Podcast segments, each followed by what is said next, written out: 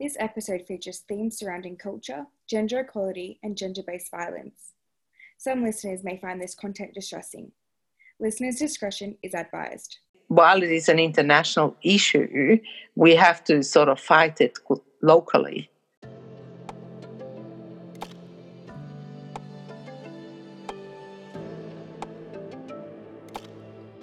So today we speak to Dr. Astrid Perry. Astrid Perry holds a PhD in sociology and is currently Manager Strategic Policy at Settlement Services International, a leading not for profit organisation providing a range of services in the areas of humanitarian settlement, accommodation, asylum seeker assistance, foster care, and disability support. Astrid's work experience spans over 30 years in leadership, management, and multicultural work evident in both government and non government sectors. She has held senior leadership and advisory positions with a focus on capacity building, quality service delivery, and improving capability to respond to multicultural communities. Now it's time to talk gender based violence through a cultural lens. Hi, Astrid. Um, thank you for joining us on Challenging Taboo. The first question that I'd like to ask is what services does SSI aim to provide in relation to gender based violence? That's an interesting question. So, overall, we work um, pre- predominantly with newcomers, uh, with migrants and refugees, uh, and people from culturally diverse backgrounds. Um, but in terms of gender based violence, we have a couple of major initiatives. Um, because we have a um, diversity inclusion team that also looks at LGBTIQ, so and the diversity of gender, and we have a women's strategic plan uh, for the organization, and within that is um, safety and security for women, and so we have a domestic violence unit and um, uh, very small, just um, two part time workers and myself.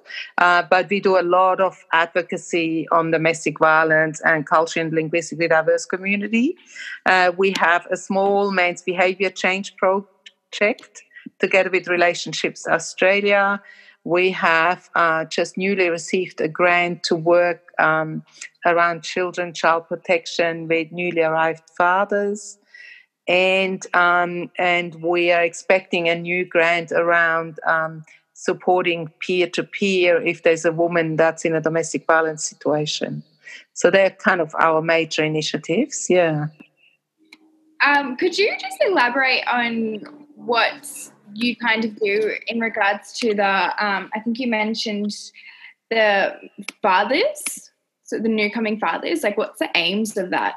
Um, yeah, it's it's um, you know we find that understanding around childhood and parenting are very different between cultures, and in Australia we have also a certain view of how we view children, and for example the importance of education or how they should uh, participate in activities or a whole lot of things how we actually do schooling mm. um, and so there can mm. be a huge difference between the newcomers and uh, and what Australia does.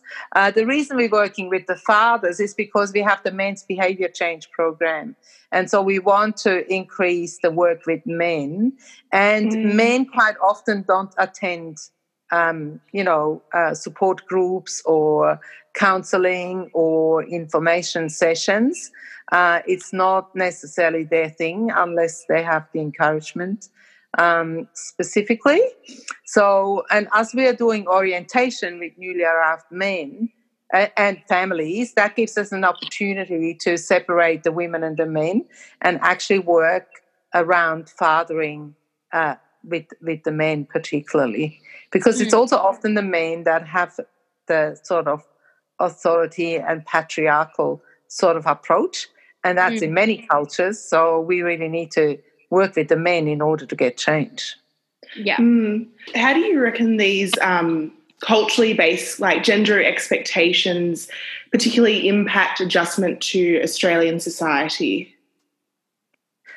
Um, uh, yeah. So, so one of the things I guess you know you could sort of name it in a nutshell is the whole concept of gender equality which which isn't a concept in all cultures.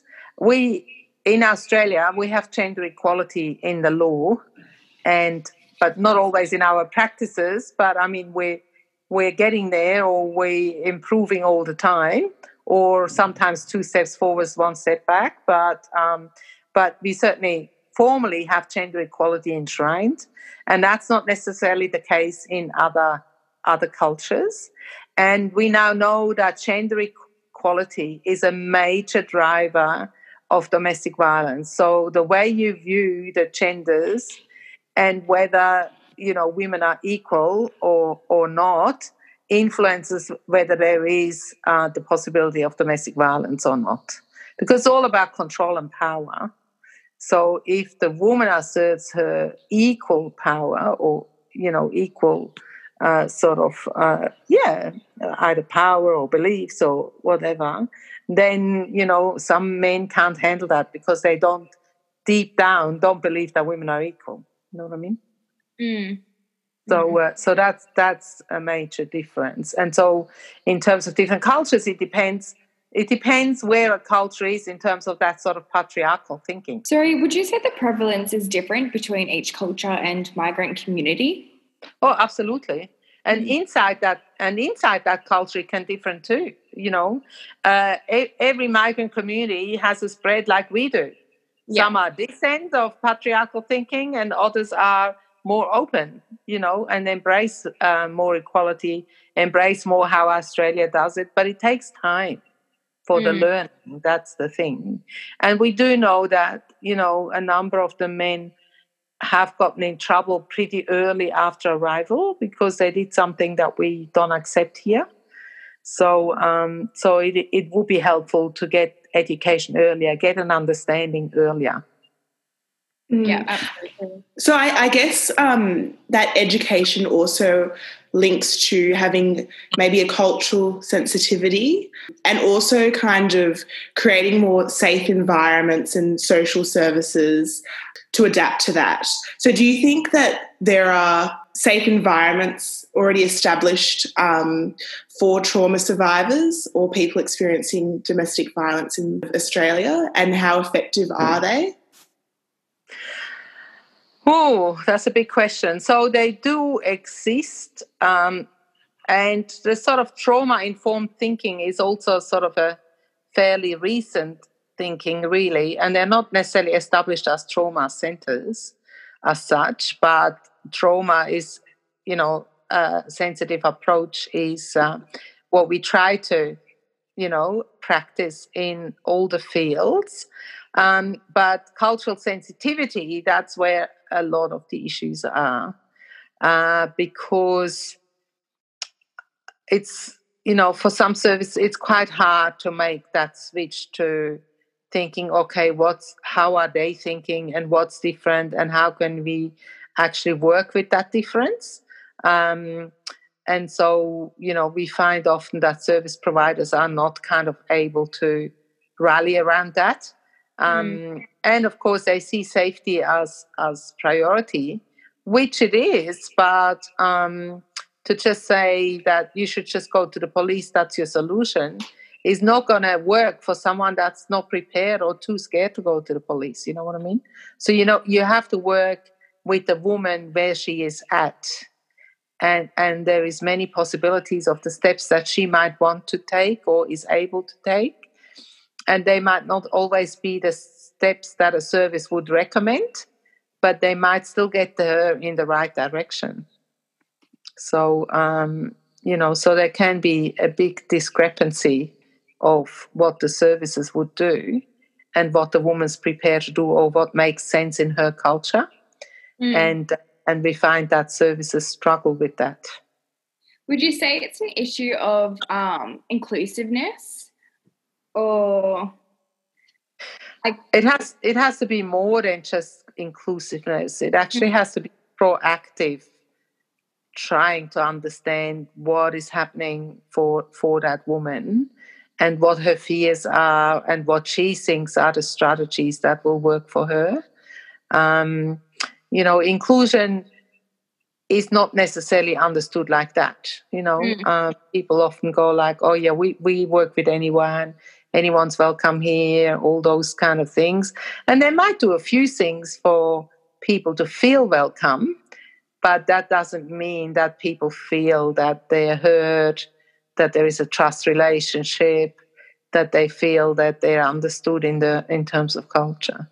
Yeah. So I guess it's kind of in a way putting it acknowledging that culture matters but going a step forward to the actual context of the situation yeah. The individual. And ex- exploring that with the individual in a sensitive way yeah. Mm, so often um, survivors of gender-based violence report feeling a sense of shame taboo and embarrassment. Is this a response or a common experience to gender-based um, violence with the client base you work with? Um, well, yeah, absolutely. But it's not unique to migrant and refugees at all. Yeah. I mean, domestic yeah. violence is a hidden, um, a hidden sort of social situation that, um, you know, most families don't owe up to it till somebody takes a step and says this mm. is enough and seeks help.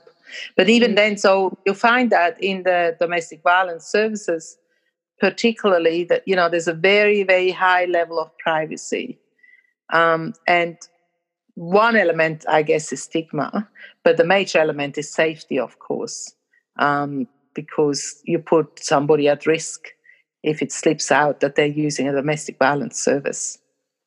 Mm. that's why we don't you know domestic violence services pamphlets and all that are very risky. You don't let them laying around at home um, because if he finds them, then there will be questions and there will be potential p- repercussions, for example. So, um, so yes, it's a sort of a hidden thing that that you know has a stigma in all cultures. Mm. Yeah.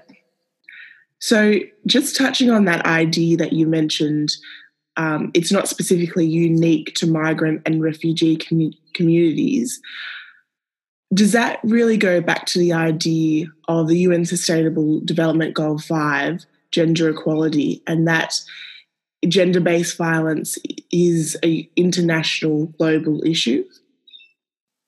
If that makes sense? Uh, yeah, yeah, it, it's definitely an international um, issue, no question about it, in all right. societies at the moment, because most of our societies, there might be one or two matriarchal ones, but most of our societies are patriarchal and and um, have a sense that you know the the male is the main order of the day sort of thing um, and that's not unique um, to migrants and refugees having said that australia actually has a high level of domestic violence and there could be all sorts of other reasons around around that um, but um, yeah, it is. While it is an international issue, we have to sort of fight it locally. I mm. think. Um, and we certainly measure gender equality. There's a particular survey uh, that measures attitudes to gender equality, and and we do know that our migrant refugees have uh, lower scores in terms of a number of gender equality sort of dimensions uh, than than Australia as a whole, which means they're holding stronger stronger patri- patriarchal values. But it changes between every culture, you know. So, how would you challenge or um, break down the barriers of these patriarchal ideas according to someone's culture in a sensitive, culturally appropriate way? Oh, that's a very long process and, and really, the, the major point to start would be to work with leaders that they respect. Mm. Uh, so that they role model the difference. But, you know, number of, you know, some of the leaders wouldn't go there themselves because they would be seen as as what are you doing this is not our culture so you know they, so there's ongoing censoring between the people. So you mm. really have to create a groundswell at very different levels. So some will be the leaders, or another level would be the women themselves because they need to gain that understanding. Um, and then, and then, of course, broader with the community, you might work, um, you know, in smaller sessions or in campaigns through the ethnic radio. You might use interviews, you know, all sorts of things. And and these days, you'd also look at where their own country is at because everybody is so closely networked. And it, and sometimes we experience it that the, their own country has moved on and has opened up towards gender equality much more than the people here. Okay. So it's always good to be able to show that. So to make people rethink here also, yeah, to mm. think that it could be different, yeah. Mm. Um, particularly with that last point that you, you mentioned, um, the country that people have come from have might have moved on and have been a bit more progressive in terms of their attitudes and views to, towards gender-based violence. However, the people who have moved here, they're still in an old frame of mind. How would you target that specifically? Well, we would, yeah, we would build it into our strategies, I guess. Uh, say, say if we did group sessions with the women, we would talk about what it's look like in their own country because we'd always have uh, speakers that speak their language right. and are from that country. So we would do it in language. So say we did an interview on SBS, um, then we would let that flow in. I would make sure that the interviewer asks a question around that, how it is being viewed broadly, how is it being viewed in Nepal or whatever it is. Um, and then we would be able to let that flow in so that people sort of understand that. Um, and, and of course, sometimes you are in a meeting or in a group where the people say, oh, what they're doing overseas is terrible now, you know.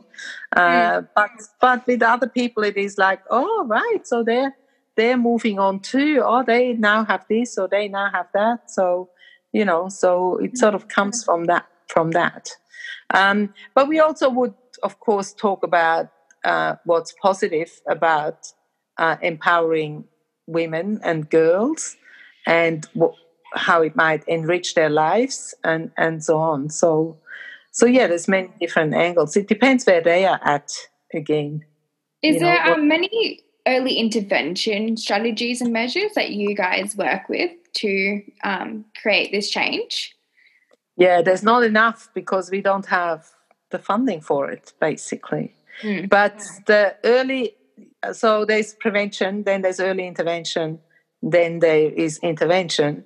So I guess I guess it's the prevention. So the gender equality sort of lens issues they fit into the prevention stream, and the government has allocated extra funding for sort of prevention activities because that's the problem that they, there is um, not enough, enough funding in that mm. area and and it's a long you know change comes slowly and um, and so it, it kind of needs to have long term investment uh, mm. which is to get and of course for our communities we have to work at those different kind of levels while the australian community works more at the sort of law level and you know socially not accepted level um, it takes longer in ethnic communities to sort of create that change because they're they're you know they're wedded to it because they also are emotionally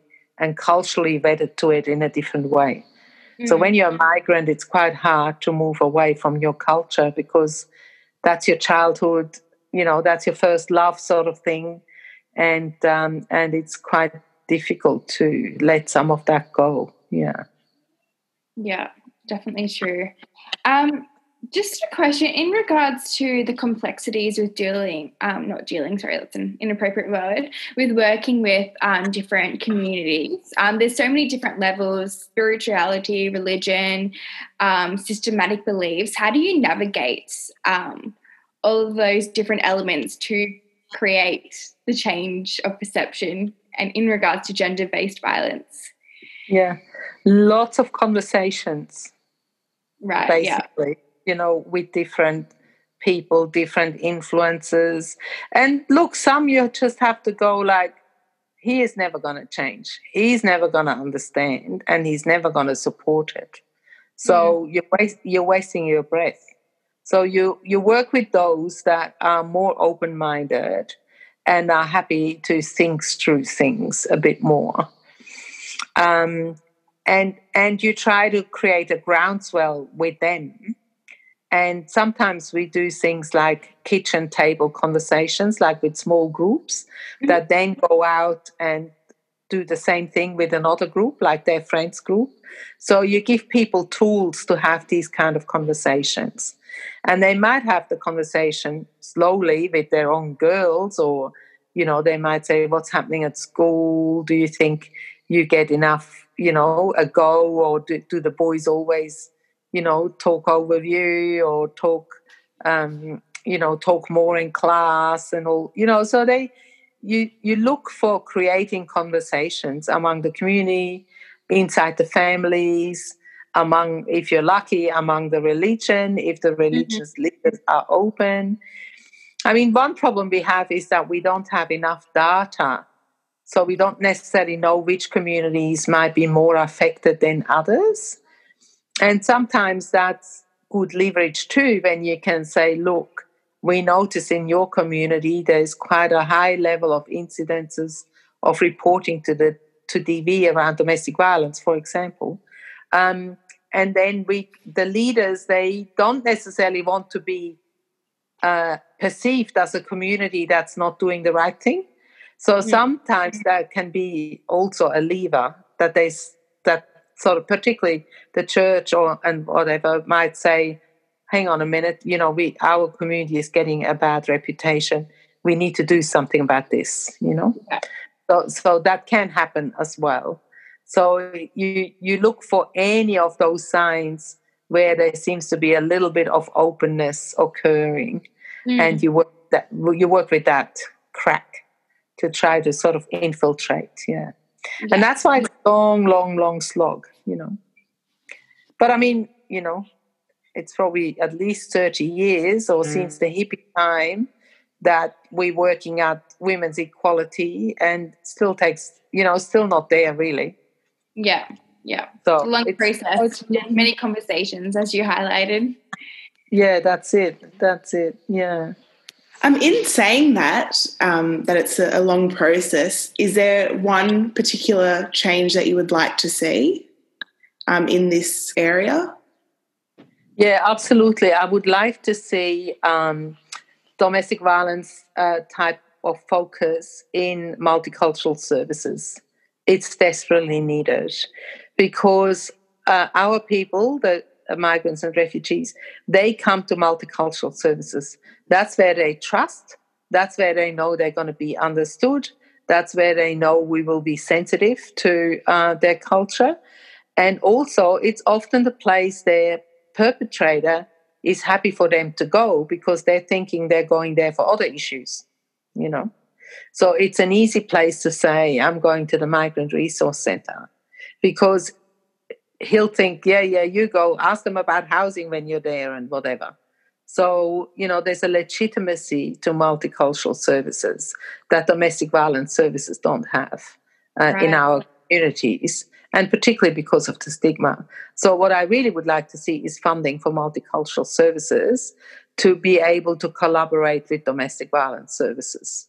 Right. So, um, would you say a key part, a key um, strategy is partnership with um, multiple communities?